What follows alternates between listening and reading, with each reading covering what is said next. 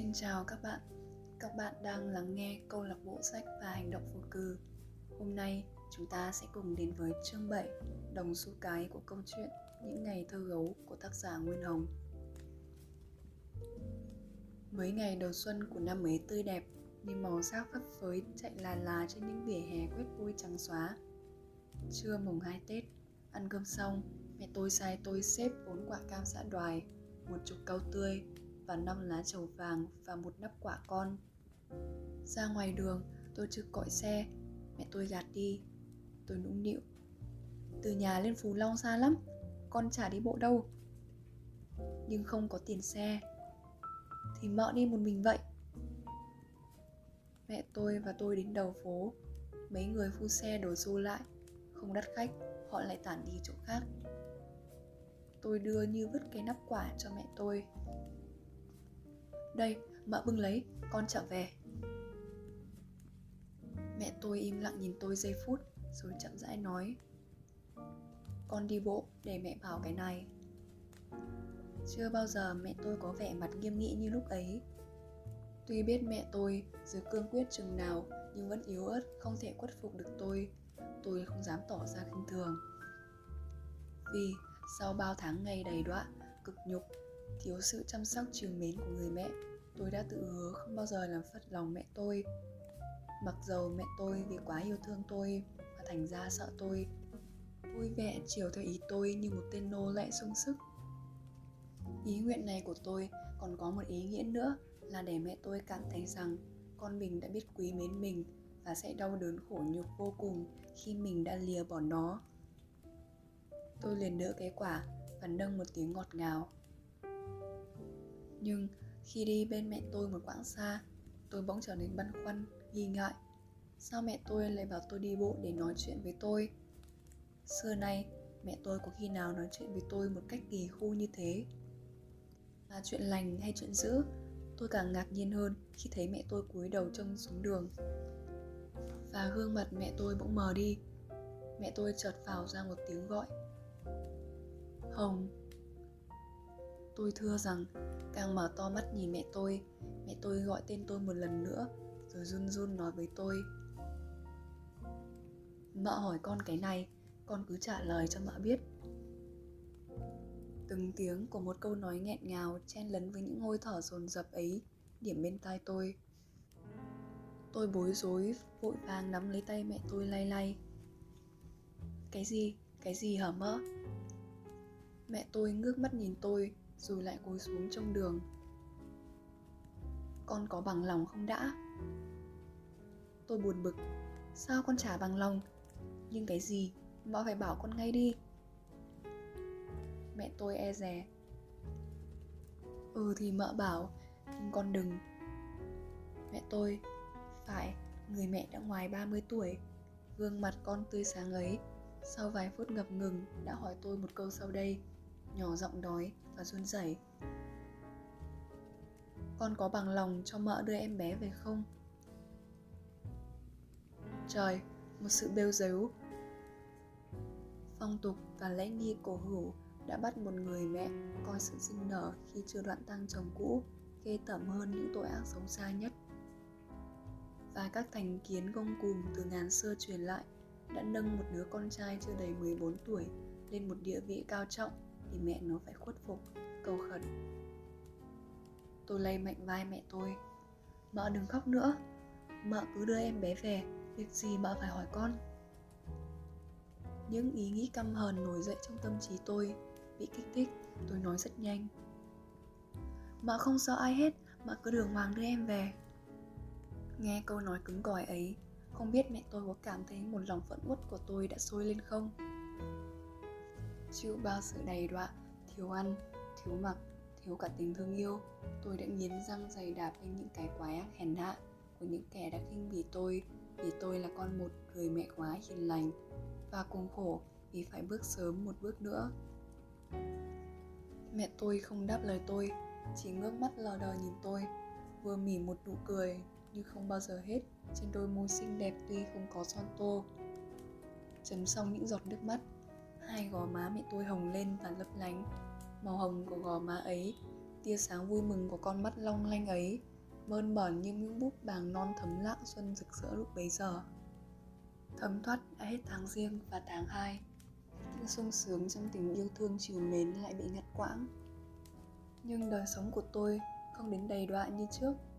Tuy lần này mẹ tôi lại giao tôi cho bà tôi và người em gái của thầy tôi, cô G nuôi nấng tưởng rằng bà tôi và cô tôi nuôi tôi thật chẳng đúng tí nào.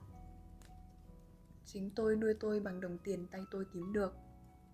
Từng xu xà phòng trinh lơ một vài hào mua giấy bút và lấy vé đi xem chớp bóng.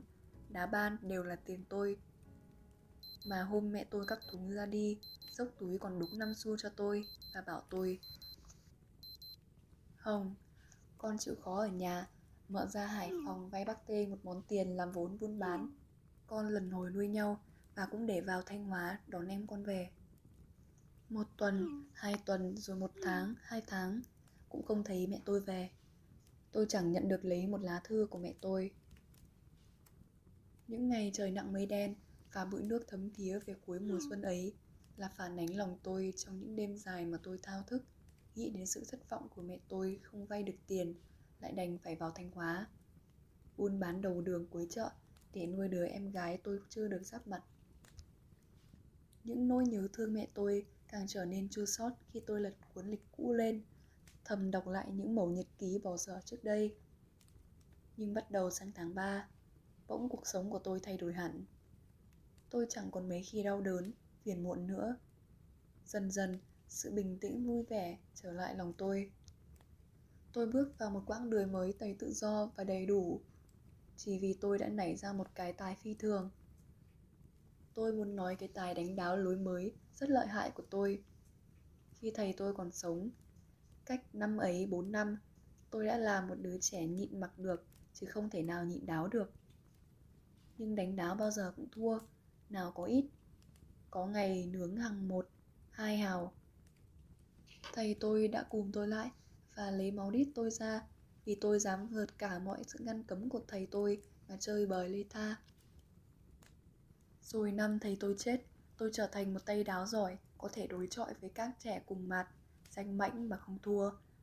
Đã thế, lại còn biết cách rủ dê những kẻ ngờ nghịch, như các người lớn rừng mỡ và các bọn trẻ con nhà giàu để gẫu. Hai năm sau, thầy tôi mất, các môn đáo lần lượt đổi mới lối chơi cũ của tôi dù xuất sắc cũng vô ích. Tôi thua lụn, thua bại. Thò đồng xu nào mất đồng xu ấy. Có lần, mẹ tôi ở thanh hóa gửi cho tôi hai đồng để mua sách. Tôi chơi có hai tuần lễ mà thua gần hết. Môn đáo thịnh hành nhất thời bấy giờ là đáo bật ở hà nội đưa xuống. Cách chơi rất giản dị. Chóng được, chóng thua. Người chơi vạch hai vạch cách nhau chừng hai thước tây vạch dưới là chỗ đứng để quăng tiền lên vạch trên. Đồng tiền ở xa vạch trên, gần vạch dưới thì khó bật. Vì cầm đồng xu cái đánh bay đồng trinh lên khỏi vạch mới được. Nếu đánh trúng mà đồng trinh vẫn nằm nguyên một chỗ hay không nhúc nhích qua vạch trên hay chạm đồng trinh khác thì hỏng. Suốt 5 tháng ròng chơi từ đó bật này, tôi chỉ thua. Có nhiều tiền không sao, chứ hôm nhịn quá bánh tích góp được 6-7 xu, chưa được mấy ván đã hết nhẫn. Tôi cực phát khóc lên. Không có tiền đánh, nhưng tôi cũng nán lại xem cho đỡ nhớ. Những lúc đó, tôi càng để ý nhận xét khi đánh. Người ta giơ cánh tay lên nhanh như chớp, rồi vụt mạnh xuống, quật đồng xu lên cái đồng trên con, thúc cho nó vượt khỏi vật trên. Cách đánh của các tay bật giỏi kia, tôi đã cố hết sức bắt trước nhưng, dù tôi dọi mạnh chừng nào đồng trinh chỉ xuống xuống đất hoặc rơi nhích lên một vài phân. Mà điệu trên cách xa hàng thước, mưa dầm đã bắt đầu kéo dài hết tuần này sang tuần khác. Đất sân nhà trường, vườn hoa, các bờ hè chưa lát gạch, trơn và sền sệt như mỡ đổ. Tôi càng quẫn bách vì thua đáo. Thì một buổi chiều, tôi không thể nhớ rõ buổi chiều thứ mấy, hai ống quần tôi nặng chữ bùn và tóc tôi đã vắt ra nước mà tôi vẫn mải miết đánh. Một túi áo tôi đầy lèn xu, nặng đến nỗi mỗi lần tôi cúi xuống dọi đồng trinh, tay trái tôi phải túm chặt lấy miệng túi để xu khỏi dốc ra và tôi phải nâng túi lên cho khỏi vướng. Một lúc sau, túi áo bên mà ban nãy tôi không dám bỏ tiền, Sợ làm ngược tay phải, Cầm xu cái cũng gần đấy. Tôi phải đổi lấy hào đôi Và hào con, Các một hào, một trinh cho tụi hàng quá thấy tôi được nhiều thì bị bắt bí. Bao nhiêu học trò đến trường Đều đổ lại cả xem bàn đáo của chúng tôi. Mỗi lần tôi giơ tay đánh, Chúng lại reo ầm lên Và dồn mắt vào đồng trinh vọt qua vòng người, Còn bắn thêm đi rất xa. Tụi trẻ thua phát cáu, Nhiều lượt chúng bắt tôi đánh lại Vì chúng nghi rằng tôi lấy ngón tay hất nhanh đồng trinh lên. Chưa có bao giờ Và có ai dọi xu cái trăm bận Đều thúc tung tiền lên cả trăm. Tụi bàn học đứng xem bị kịch liệt phản đối. Chúng cãi cho tôi rằng tay tôi quật xu xuống, Không bao giờ chạm với mặt đất cả. Chống trường đã điểm lần thứ hai. Tụi trẻ thu hết tiền. Hai tay giữ túi đầy xu, Tôi chạy ra máy nước để rửa chân và gột quần áo. Theo sau tôi hàng chục thằng bạn hỏi xin tiền. Tôi không thể từ chối được. Vì bị một thằng khóa lấy cánh tay, rồi nó tự nhiên móc túi tôi lấy xu phân phát cho những đứa xin. Đồng xu cái ấy không lúc nào rời khỏi tay tôi. Khi tan đáo, tôi cậy hết bùn nhét vào các khe chữ, rồi rửa xu xong, tôi lau chùi thật khô, đánh bóng đoạn mới cho vào cái hộp xác mỏng cất trong túi. Cẩn thận hơn, vài ngày một lần tôi nhúng nó vào thuốc đánh đồng rồi lấy dạ mỏng cọ sát hàng giờ. Sơ đồng xu lên ánh nắng, nó lấp lánh như bằng vàng điệp. Tôi đã sung sướng, tự kiêu và có cảm tưởng rằng nó còn quý hơn vàng. Vì nhờ nó mà mỗi ngày tôi kiếm được 6, 7 hào, tích gộp số tiền đánh đáo được còn nhiều hơn giá một cục vàng đồng cân với nó. Khi đi ngủ, tôi không dám bỏ vào túi, sợ nó văng ra giường ai bắt được tiêu đi. Tôi phải luồn nó vào giải rút, bỏ thòng lòng trong quần. Có một lần, đánh mạnh quá, nó văng vào một bụi cây rậm đầy gai góc. Tôi đánh bỏ cả buổi học để tìm. Đòn vọt, phạt quỳ, phạt đi học thứ năm hay bị đuổi hẳn Tôi không sợ bằng cái đồng xu hiếm có ấy mất Tôi quý đồng xu cái ấy hơn những tiên Nga và hoàng hậu giữ gìn thân thể Nhan sắc và châu ngọc của mình hơn cả những anh hùng và hoàng đế trọng đãi những đạo binh cảm tử tinh nhuệ từng lập chiến công hiển hách cho vinh quang của họ. Nằm dưới gốc cây ở vườn hoa, tôi trông ngắm đồng xu cái mãi mà không chán mắt. Gãi tay vào cạnh sắc, tôi lấy làm khoan khoái vì những cảm giác buồn buồn. Chữ nho, những chữ pháp và hình người đàn bà nổi lên trong đồng xu đã đen đến tâm trí tôi một ý tưởng lạ thường. Đúc một đồng xu có hình ảnh và tên tuổi mình để đi khắp các tỉnh kiếm ăn bằng nghề đáo tôi không bao giờ dám dùng đồng xu cái quý hiếm nọ đánh thử. Sợ nó mòn đi hay sứt sát một cách vô ích. Và tôi còn có ý đặt nó lên một địa vị cao quý hơn hết cả mọi đồng xu khác, để tỏ lòng kính cận cái kỷ niệm sâu xa của một chiều kia. Nhiên, tôi có được nó và nghĩ ra một lối chơi đáo bật tuyệt diệu đặc biệt của tôi ấy. Cái bí quyết gồm có mấy điểm. Không cần phải giỏi mạnh chỉ nhắm đít đồng trinh và quật đồng xu dày dặn và sắc cạnh ấy xuống cạnh xu cái có thể thúc trinh bay lên và có khi để lại một lối bầm sâu xuống đất. Lối chơi này sau một vài tháng phát minh, ở khắp tỉnh Nam Định, trẻ con nào cũng biết, nhưng đều thua tôi.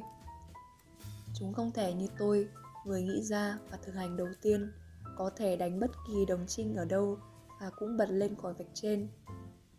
Các bạn đọc và các trẻ chơi đáo đã đặt cho tôi cái biệt hiệu bật cậu cơm. Tôi đã không hổ thẹn mà lại nghênh ngang nhận lấy cái biệt danh mỉa mai ấy